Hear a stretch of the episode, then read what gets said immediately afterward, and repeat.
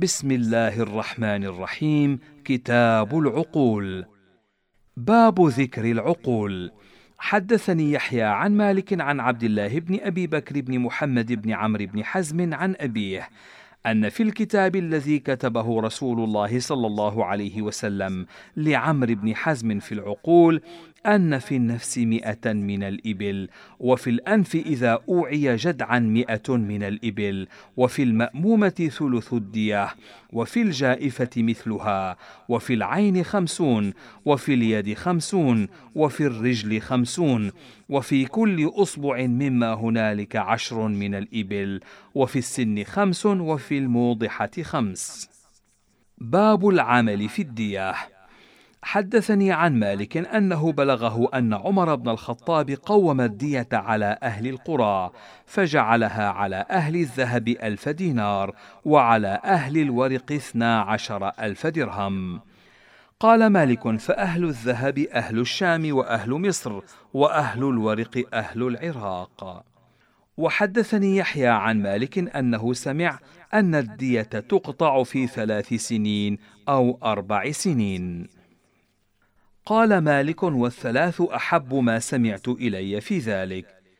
قال مالك الأمر المجتمع عليه عندنا أنه لا يقبل من أهل القرى في الديه الإبل ولا من أهل العمود الذهب ولا الورق ولا من أهل الذهب الورق ولا من أهل الورق الذهب. باب ما جاء في دية العمد إذا قبلت وجناية المجنون. حدثني يحيى عن مالك أن ابن شهاب كان يقول في دية العمد إذا قبلت خمس وعشرون بنت مخاض وخمس وعشرون بنت لبون وخمس وعشرون حقة وخمس وعشرون جذعة. وحدثني عن مالك عن يحيى بن سعيد أن مروان بن الحكم كتب إلى معاوية بن أبي سفيان أنه أتي بمجنون قتل رجلا فكتب إليه معاوية أن اعقله ولا تقد منه فإنه ليس على مجنون قود. قال مالك في الكبير والصغير إذا قتلا رجلا جميعا عمدا أن على الكبير أن يقتل وعلى الصغير نصف الدية. قال مالك وكذلك الحر والعبد يقتلان العبد فيقتل العبد ويكون على الحر نصف قيمته. باب دية الخطأ في القتل. حدثني يحيى عن مالك عن ابن شهاب عن عراك بن مالك وسليمان بن يسار أن رجلا من بني سعد بن ليث أجرى فرسا فوطئ على إصبع رجل من جهينة فنزي منها فمات. فقال عمر بن الخطاب للذي ادعي عليهم أتحلفون بالله خمسين يمينا ما مات منها؟ فأبوا وتحرجوا. وقال للآخرين أتحلفون أنتم؟ فأبوا. فقضى عمر بن الخطاب بشطر الدية على السعديين. قال مالك وليس العمل على هذا. وحدثني عن مالك أن ابن شهاب وسليمان بن يسار وربيعة بن أبي عبد الرحمن كانوا يقولون دية الخطأ عشرون بنت مخاض وعشرون بنت لبون وعشرون ابن لبون ذكرا وعشرون حقة وعشرون جذعة قال مالك الأمر المجتمع عليه عندنا أنه لا قود بين الصبيان وإن عمدهم خطأ ما لم تجب عليهم الحدود ويبلغ الحلم وإن قتل الصبي لا يكون إلا خطأ. وذلك لو أن صبيا وكبيرا قتلا رجلا حرا خطأ كان على عاقلة كل واحد منهما نصف الدية. قال مالك ومن قتل خطأ فإنما عقله مال لا قود فيه. وإنما هو كغيره من ماله يقضى به دينه وتجوز فيه وصيته. فإن كان له مال تكون الدية قدر ثلثه ثم عفى عن ديته فذلك جائز له. وإن لم يكن له مال غير ديته جاز له من ذلك الثلث إذا عفى عنه وأوصى به. باب عقل الجراح في الخطأ. حدثني عن مالك أن الأمر المجتمع عليه عندهم في الخطأ أنه لا يعقل حتى يبرأ المجروح ويصح وأنه إن كسر عظم من الإنسان يد أو رجل أو غير ذلك من الجسد خطأ فبرأ وصح وعاد لهيئته فليس فيه عقل فإن نقص أو كان فيه عثل ففيه من عقله بحساب ما نقص منه. قال مالك فإن كان ذلك العظم مما جاء فيه عن النبي صلى الله عليه وسلم عقل مسمى فبحساب ما فرض فيه النبي صلى الله عليه وسلم. وما كان مما لم يأت فيه عن النبي صلى الله عليه وسلم عقل مسمى ولم تمض فيه سنة ولا عقل مسمى فإنه يجتهد فيه. قال مالك وليس في الجراح في الجسد إذا كانت خطأ عقل إذا برأ الجرح وعاد لهيئته. فإن كان في شيء من ذلك عثل أو شين فإنه يجتهد فيه. إلا الجائفة فإن فيها ثلث دية النفس. قال مالك وليس في منقلة الجسد عقل وهي مثل موضحة الجسد. قال مالك الأمر المجتمع عليه عندنا أن الطبيب إذا ختن فقطع الحشفة إن عليه العقل وأن ذلك من الخطأ الذي تحمله العاقلة وأن كل ما أخطأ به الطبيب أو تعدى إذا لم يتعمد ذلك ففيه العقل. باب عقل المرأة. وحدثني يحيى عن مالك عن يحيى بن سعيد عن سعيد بن المسيب أنه كان يقول تعاقل المرأة الرجل إلى ثلث الدية إصبعها كإصبعه وسنها كسنه وموضحتها كموضحته ومنقلتها كمنقلته. وحدثني عن مالك عن ابن شهاب وبلغه عن عروة بن الزبير أنهما كانا يقولان مثل قول سعيد بن المسيب في المرأة. أنها تعاقل الرجل إلى ثلث دية الرجل، فإذا بلغت ثلث دية الرجل كانت إلى النصف من دية الرجل. قال مالك وتفسير ذلك أنها تعاقله في الموضحة والمنقلة وما دون المأمومة والجائفة وأشباههما مما يكون فيه ثلث الدية فصاعدا فإذا بلغت ذلك كان عقلها في ذلك النصف من عقل الرجل وحدثني عن مالك أنه سمع ابن شهاب يقول مضت السنة أن الرجل إذا أصاب امرأته بجرح أن عليه عقل ذلك الجرح ولا يقاد منه. قال مالك في الخطأ أن يضرب الرجل امرأته فيصيبها من ضربه ما لم يتعمد كما يضربها بصوت فيفقأ عينها ونحو ذلك. قال مالك في المرأة يكون لها زوج وولد من غير عصبتها ولا قومها فليس على زوجها إذا كان من قبيلة أخرى من عقل جنايتها شيء ولا على ولدها إذا كانوا من غير قومها. ولا على إخوتها من أمها إذا كانوا من غير عصبتها ولا قومها فهؤلاء أحق بميراثها والعصبة عليهم العقل منذ زمان رسول الله صلى الله عليه وسلم إلى اليوم. وكذلك موالي المرأة ميراثهم لولد المرأة وإن كانوا من غير قبيلتها وعقل جناية الموالي على قبيلتها. باب عقل الجنين. وحدثني يحيى عن مالك عن ابن شهاب عن أبي سلمة بن عبد الرحمن بن عوف عن أبي هريرة أن امرأتين من هذيل رمت إحداهما الأخرى فطرحت جنينها فقضى فيه رسول الله صلى الله عليه وسلم بغرة عبد أو وليدة.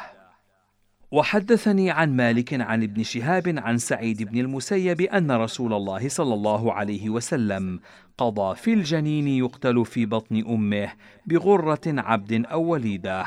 فقال الذي قضي عليه كيف أغرم ما لا شرب ولا أكل ولا نطق ولا استهل ومثل ذلك بطل. فقال رسول الله صلى الله عليه وسلم إن هذا من إخوان الكهان.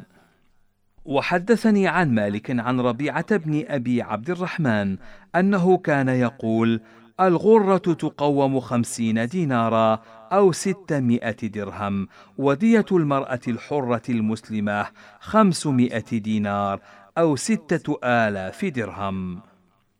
قال مالك فدية جنين الحرة عشر ديتها والعشر خمسون دينارا أو ستمائة درهم.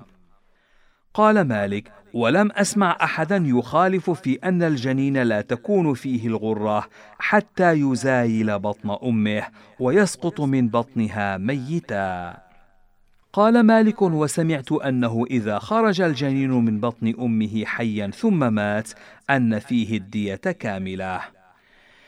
قال مالك ولا حياة للجنين إلا بالاستهلال فإذا خرج من بطن أمه فاستهل ثم مات ففيه الدية كاملة. ونرى أن في جنين الأمة عشر ثمن أمه. قال مالك وإذا قتلت المرأة رجلا أو امرأة عمدا والتي قتلت حامل لم يقد منها حتى تضع حملها. وإن قتلت المرأة وهي حامل عمدا أو خطأ فليس على من قتلها في جنينها شيء فإن قتلت عمدا قتل الذي قتلها وليس في جنينها ديه وإن قتلت خطأ فعلى عاقلة قاتلها ديتها وليس في جنينها ديه وحدثني يحيى سئل مالك عن جنين اليهودية والنصرانية يطرح فقال أرى أن فيه عشر دية أمه. باب ما فيه الدية كاملة. حدثني يحيى عن مالك عن ابن شهاب عن سعيد بن المسيب أنه كان يقول: في الشفتين الدية كاملة، فإذا قطعت السفلى ففيها ثلثا الدية. حدثني يحيى عن مالك أنه سأل ابن شهاب عن الرجل الأعور يفقأ عين الصحيح، فقال ابن شهاب إن أحب الصحيح أن يستقيد منه فله القود وإن أحب فله الدية ألف دينار أو اثنا عشر ألف درهم. وحدثني يحيى عن مالك أنه بلغه أن في كل زوج من الإنسان الدية كاملة وأن في اللسان الدية كاملة وأن في الأذنين إذا ذهب سمعهما الدية كاملة اصطلمتا أم لم تصطلما؟ وفي ذكر الرجل الدية كاملة وفي الأنثيين الدية كاملة. وحدثني يحيى عن مالك أنه بلغه أن في ثديي المرأة الدية كاملة. قال مالك وأخف ذلك عندي الحاجبان وثدي الرجل. قال مالك الأمر عندنا أن الرجل إذا أصيب من أطرافه أكثر من ديته فذلك له. إذا أصيبت يداه ورجلاه وعيناه فله ثلاث ديات.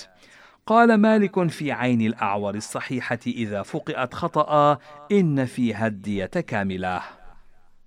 باب ما جاء في عقل العين إذا ذهب بصرها. حدثني يحيى عن مالك عن يحيى بن سعيد عن سليمان بن يسار أن زيد بن ثابت كان يقول في العين القائمة إذا طفئت مئة دينار.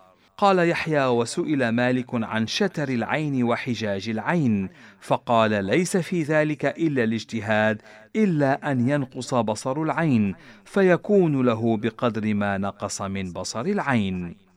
قال يحيى قال مالك الأمر عندنا في العين القائمة العوراء إذا طفئت وفي اليد الشلاء إذا قطعت إنه ليس في ذلك إلا الاجتهاد وليس في ذلك عقل مسمى. باب ما جاء في عقل الشجاج. وحدثني يحيى عن مالك عن يحيى بن سعيد أنه سمع سليمان بن يسار يذكر أن الموضحة في الوجه مثل الموضحة في الرأس إلا أن تعيب الوجه فيزاد في عقلها ما بينها وبين عقل نصف الموضحة في الرأس فيكون فيها خمسة وسبعون دينارا. قال مالك والأمر عندنا أن في المنقلة خمس عشرة فريضة قال والمنقلة التي يطير فراشها من العظم ولا تخرق إلى الدماغ وهي تكون في الرأس وفي الوجه. قال مالك الأمر المجتمع عليه عندنا أن المأمومة والجائفة ليس فيهما قود. قال مالك والمأمومة ما خرق العظم إلى الدماغ ولا تكون المأمومة إلا في الرأس. قال مالك وما يصل إلى الدماغ إذا خرق العظم. قال مالك الأمر عندنا أنه ليس فيما دون الموضحة من الشجاج عقل حتى تبلغ الموضحة وإنما العقل في الموضحة فما فوقها وذلك أن رسول الله صلى الله عليه وسلم انتهى إلى الموضحة في كتابه لعمرو بن حزم فجعل فيها خمسا من الإبل ولم تقض الأئمة في القديم ولا في الحديث فيما دون الموضحة بعقل. وحدثني يحيى عن مالك عن يحيى بن سعيد عن سعيد بن المسيب أنه قال كل نافذة في عضو من الأعضاء ففيها ثلث عقل ذلك العضو. حدثني مالك كان ابن شهاب لا يرى ذلك. وأنا لا أرى في نافذة في عضو من الأعضاء في الجسد أمرا مجتمعا عليه ولكني أرى فيها الاجتهاد. يجتهد الإمام في ذلك وليس في ذلك أمر مجتمع عليه عندنا. قال مالك الأمر عندنا أن المأمومة والمنقلة والموضحة لا تكون إلا في الوجه والرأس فما كان في الجسد من ذلك فليس فيه إلا الاجتهاد. قال مالك فلا أرى اللحي الأسفل والأنف من الرأس في جراحهما لأنهما عظمان منفردان والرأس بعدهما عظم واحد. وحدثني يحيى عن مالك عن ربيعة بن أبي عبد الرحمن أن عبد الله بن الزبير أقاد من المنقلة. باب ما جاء في عقل الأصابع. وحدثني يحيى عن مالك عن ربيعة بن أبي عبد الرحمن أنه قال سألت سعيد بن المسيب كم في إصبع المرأة؟ فقال عشر من الإبل. فقلت كم في إصبعين؟ قال عشرون من الإبل. فقلت كم في ثلاث؟ فقال ثلاثون من الإبل. فقلت كم في أربع؟ قال عشرون من الإبل. فقلت حين عظم جرحها واشتدت مصيبتها نقص عقلها فقال سعيد اعراقي أنت. فقلت بل عالم متثبت أو جاهل متعلم. فقال سعيد هي السنة يا ابن أخي. قال مالك الأمر عندنا في أصابع الكف إذا قطعت فقد تم عقلها وذلك أن خمس الأصابع إذا قطعت كان عقلها عقل الكف خمسين من الإبل في كل إصبع عشرة من الإبل. قال مالك وحساب الأصابع ثلاثة وثلاثون دينارا وثلث دينار في كل أنملة وهي من الإبل ثلاث فرائض وثلث فريضة. باب جامع عقل الأسنان. وحدثني يحيى عن مالك عن زيد بن أسلم عن مسلم بن جندب عن أسلم مولى عمر بن الخطاب أن عمر بن الخطاب قضى في الضرس بجمل وفي الترقوة بجمل وفي الضلع بجمل. وحدثني يحيى عن مالك عن يحيى بن سعيد أنه سمع سعيد بن المسيب يقول قضى عمر بن الخطاب في الأضراس ببعير بعير وقضى معاوية بن أبي سفيان في الأضراس بخمسة أبعرة خمسة أبعرة. قال سعيد بن المسيب فالدية تنقص في قضاء عمر بن الخطاب وتزيد في قضاء معاوية.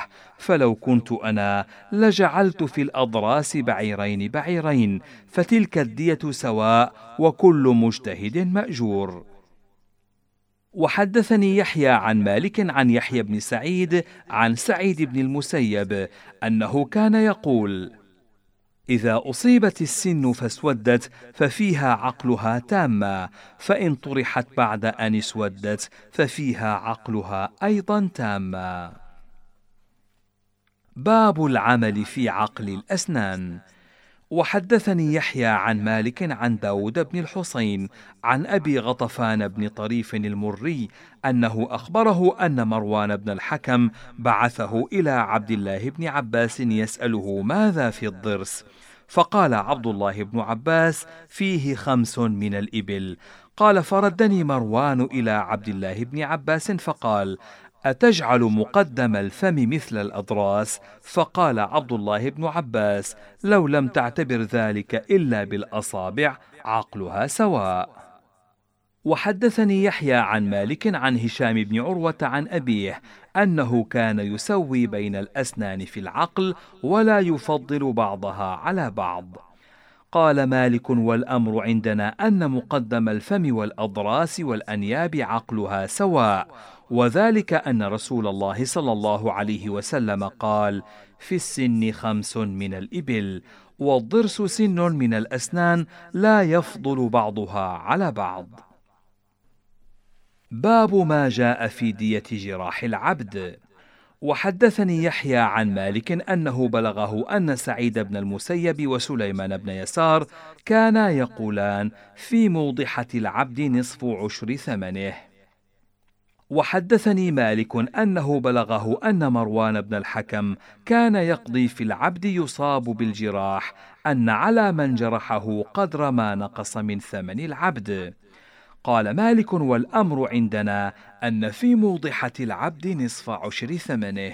وفي منقلته العشر ونصف العشر من ثمنه وفي مأمومته وجائفته في كل واحدة منهما ثلث ثمنه وفيما سوى هذه الخصال الأربع مما يصاب به العبد ما نقص من ثمنه. ينظر في ذلك بعدما يصح العبد ويبرأ كم بين قيمة العبد بعد أن أصابه الجرح وقيمته صحيحا قبل أن يصيبه هذا ثم يغرم الذي أصابه ما بين القيمتين.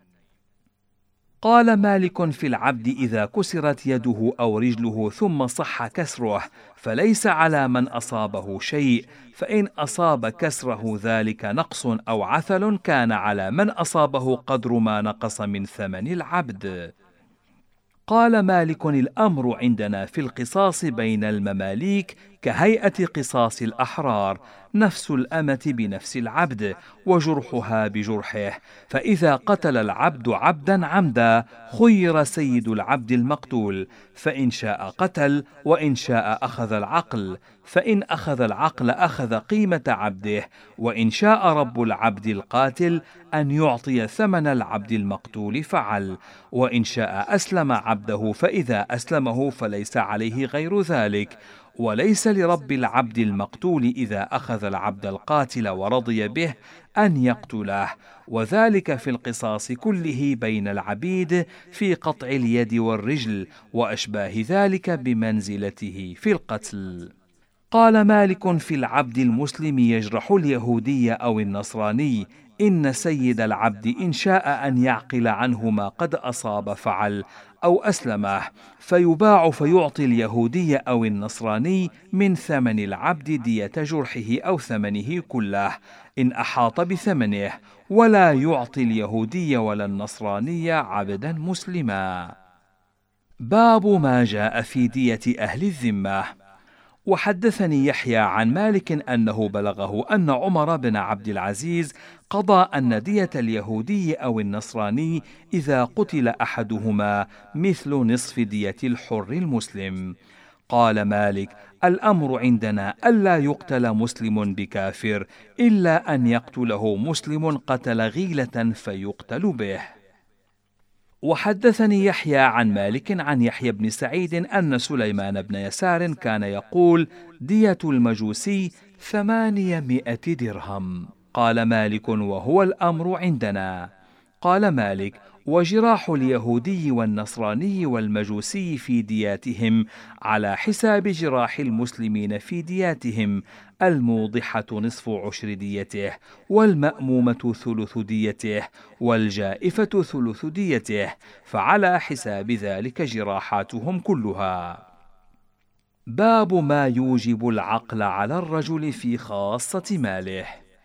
حدثني يحيى عن مالك عن هشام بن عروة عن أبيه أنه كان يقول: ليس على العاقلة عقل في قتل العمد، إنما عليهم عقل قتل الخطأ.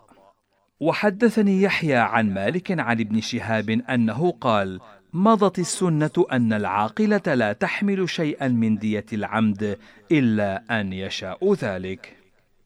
وحدثني يحيى عن مالك عن يحيى بن سعيد مثل ذلك.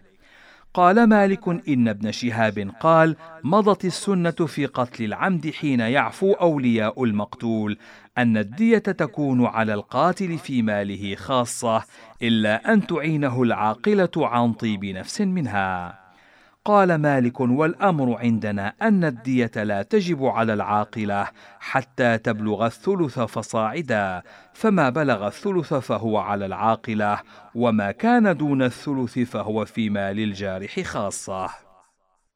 قال مالك الأمر الذي لا اختلاف فيه عندنا في من قبلت منه الدية في قتل العمد أو في شيء من الجراح التي فيها القصاص أن عقل ذلك لا يكون على العاقلة إلا أن يشاءوا وإنما عقل ذلك في مال القاتل أو الجارح خاصة.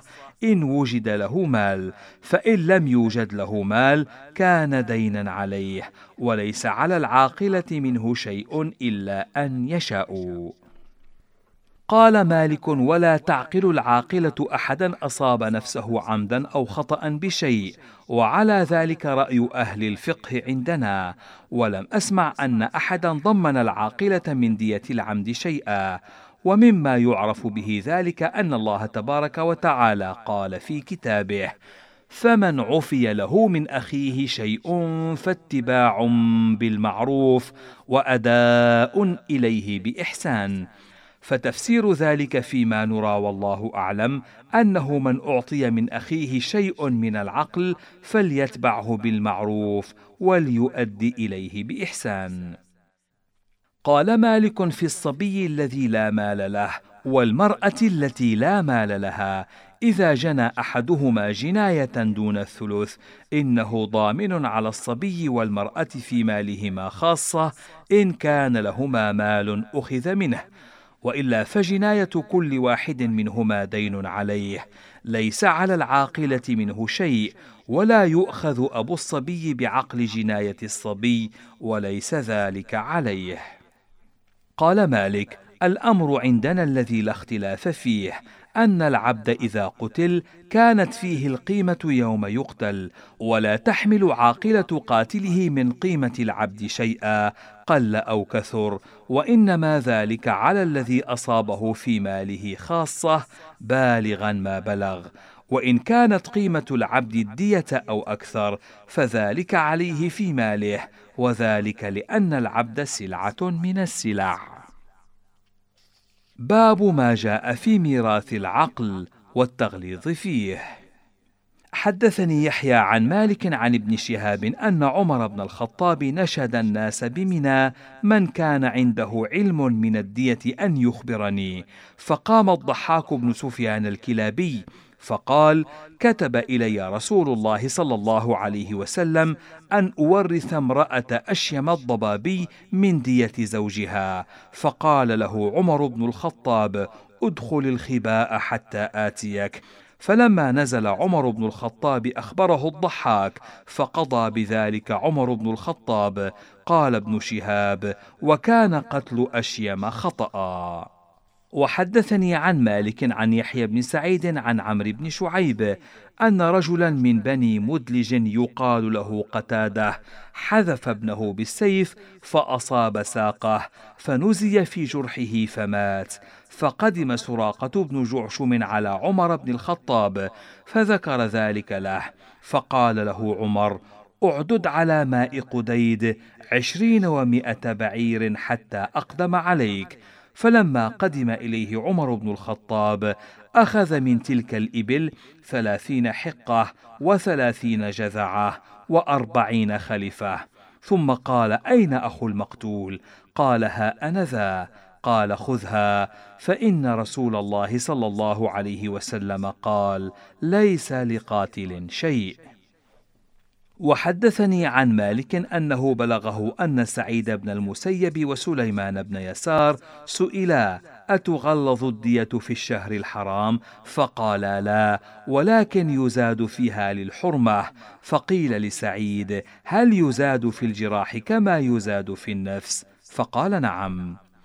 قال مالك أراهما أرادا مثل الذي صنع عمر بن الخطاب في عقل المدلجي حين أصاب ابنه وحدثني عن مالك عن يحيى بن سعيد عن عروة بن الزبير أن رجلا من الأنصار يقال له أحيحة بن الجلاح.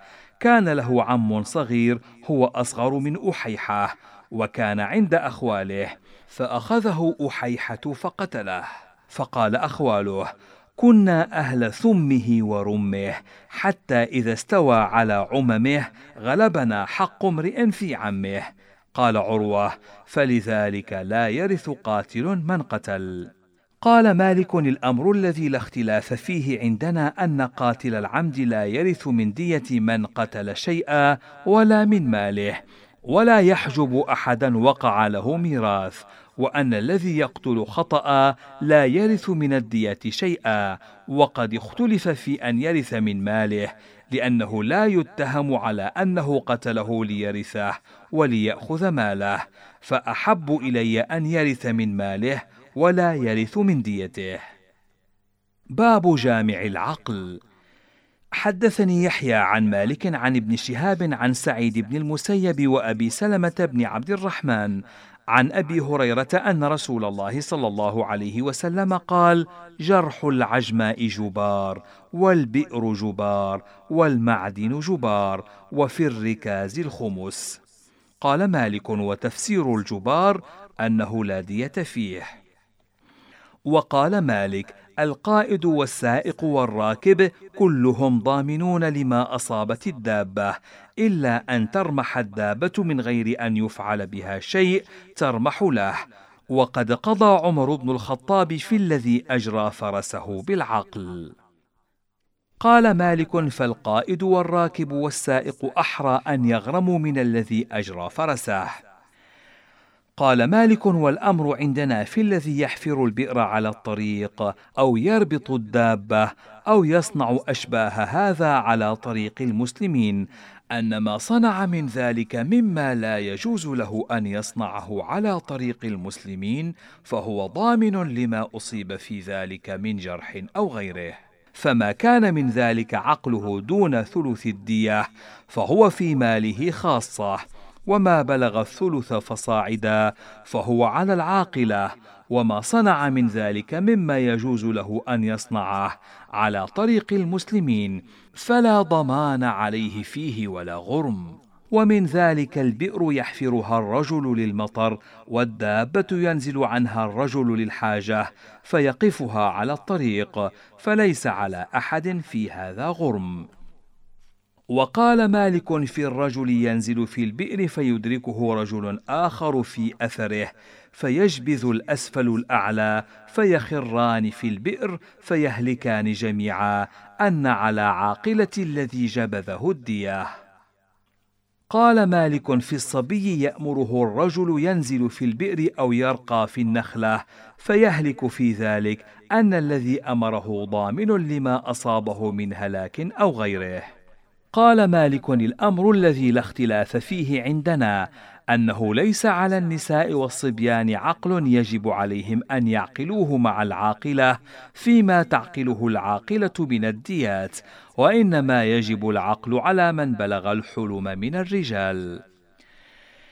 وقال مالك في عقل الموالي تلزمه العاقلة ان شاءوا وإن أبوا كانوا أهل ديوان أو مقطعين وقد تعاقل الناس في زمن رسول الله صلى الله عليه وسلم وفي زمان أبي بكر الصديق قبل أن يكون ديوان وإنما كان الديوان في زمان عمر بن الخطاب فليس لأحد أن يعقل عنه غير قومه ومواليه لأن الولاء لا ينتقل ولأن النبي صلى الله عليه وسلم قال الولاء لمن أعتق قال مالك والولاء نسب ثابت.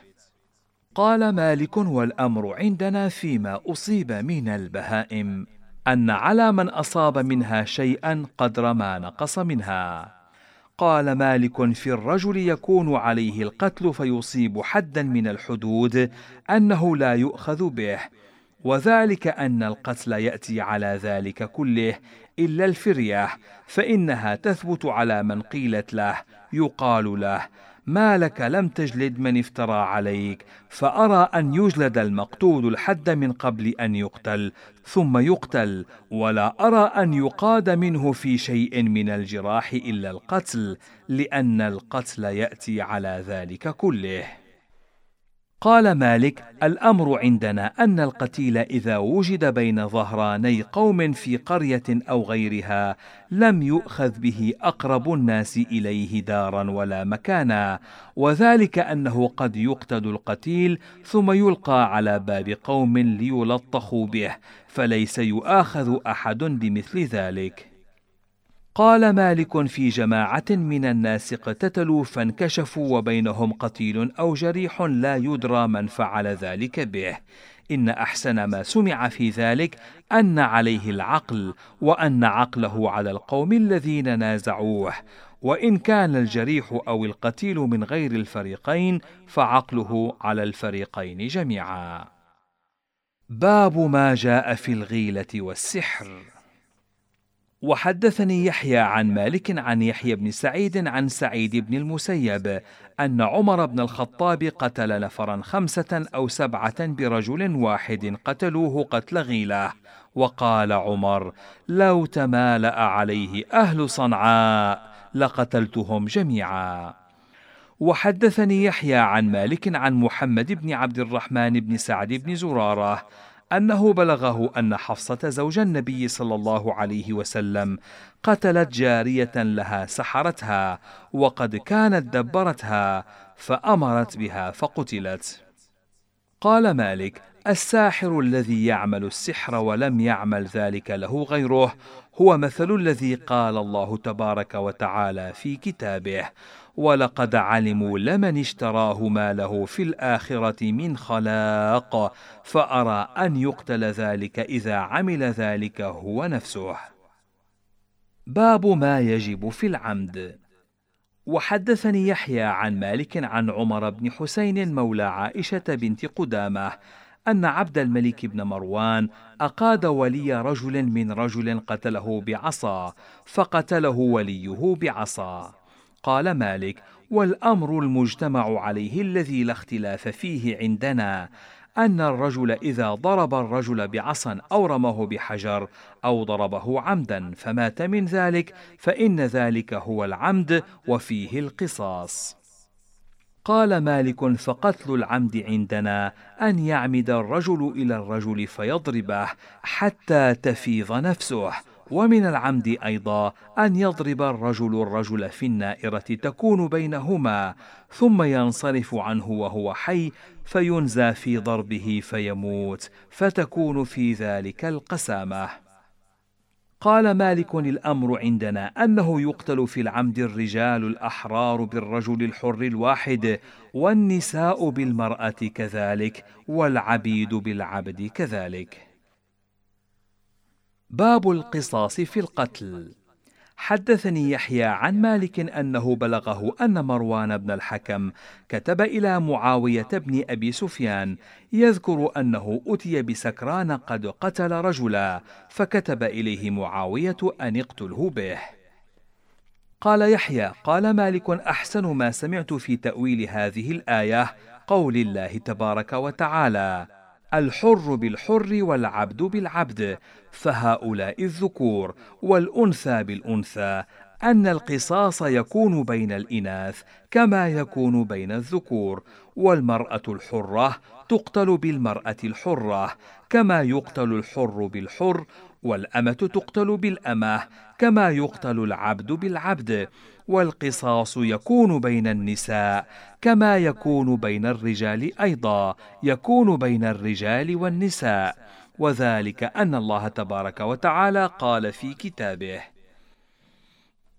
وكتبنا عليهم فيها أن النفس بالنفس والعين بالعين والأنف بالأنف والأذن بالأذن والسن بالسن والجروح قصاص.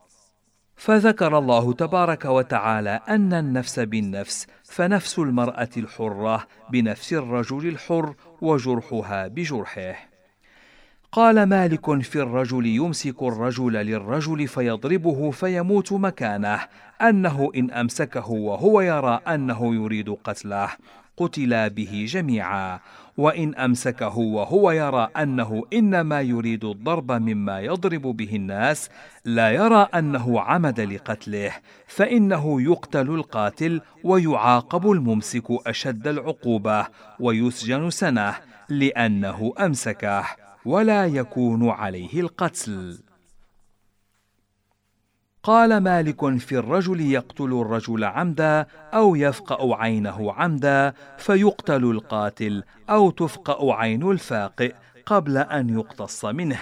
أنه ليس عليه دية ولا قصاص وإنما كان حق الذي قتل أو فقئت عينه في الشيء بالذي ذهب وإنما ذلك بمنزلة الرجل يقتل الرجل عمدا ثم يموت القاتل. فلا يكون لصاحب الدم إذا مات القاتل شيء دية ولا غيرها وذلك لقول الله تبارك وتعالى.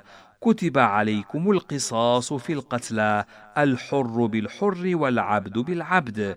قال مالك فإنما يكون له القصاص على صاحبه الذي قتله وإذا هلك قاتله الذي قتله فليس له قصاص ولا ديه قال مالك ليس بين الحر والعبد قود في شيء من الجراح والعبد يقتل بالحر إذا قتله عمدا ولا يقتل الحر بالعبد وإن قتله عمدا وهو أحسن ما سمعت. باب العفو في قتل العمد.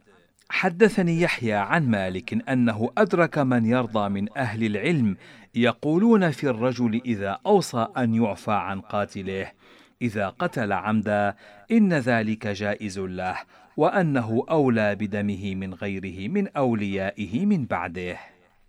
قال مالك في الرجل يعفو عن قتل العمد بعد أن يستحقه ويجب له إنه ليس على القاتل عقل يلزمه إلا أن يكون الذي عفى عنه اشترط ذلك عند العفو عنه. قال مالك في القاتل عمدا إذا عفي عنه أنه يجلد مئة جلدة ويسجن سنة. قال مالك وإذا قتل الرجل عمدا وقامت على ذلك البينة وللمقتول بنون وبنات فعفى البنون وأبى البنات أن يعفون فعفو البنين جائز على البنات ولا أمر للبنات مع البنين في القيام بالدم والعفو عنه. باب القصاص في الجراح. قال يحيى قال مالك الأمر المجتمع عليه عندنا أن من كسر يدا أو رجلا عمدا أنه يقاد منه ولا يعقل. قال مالك: ولا يقاد من أحد حتى تبرأ جراح صاحبه فيقاد منه.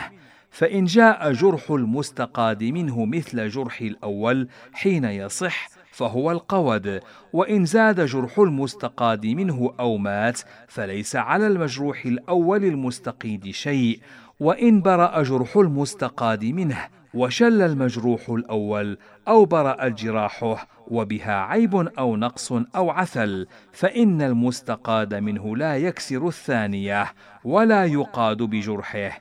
قال ولكنه يعقل له بقدر ما نقص من يد الأول أو فسد منها والجراح في الجسد على مثل ذلك. قال مالك وإذا عمد الرجل إلى امرأته ففقأ عينها أو كسر يدها أو قطع إصبعها أو شبه ذلك متعمدا لذلك فإنها تقاد منه. وأما الرجل يضرب امرأته بالحبل أو بالسوط فيصيبها من ضربه ما لم يرد ولم يتعمد فإنه يعقل ما أصاب منها على هذا الوجه ولا يقاد منه. وحدثني يحيى عن مالك أنه بلغه أن أبا بكر بن محمد بن عمرو بن حزم أقاد من كسر الفخذ. باب ما جاء في دية السائبة وجنايته. حدثني يحيى عن مالك عن أبي الزناد عن سليمان بن يسار أن سائبة أعتقه بعض الحجاج فقتل ابن رجل من بني عائذ فجاء العائزي أبو المقتول إلى عمر بن الخطاب يطلب دية ابنه فقال عمر لا دية له. فقال العائزي أرأيت لو قتله ابني؟ فقال عمر إذا تخرجون ديته. فقال هو إذا كالأرقم إن يترك يلقم وإن يقتل ينقم.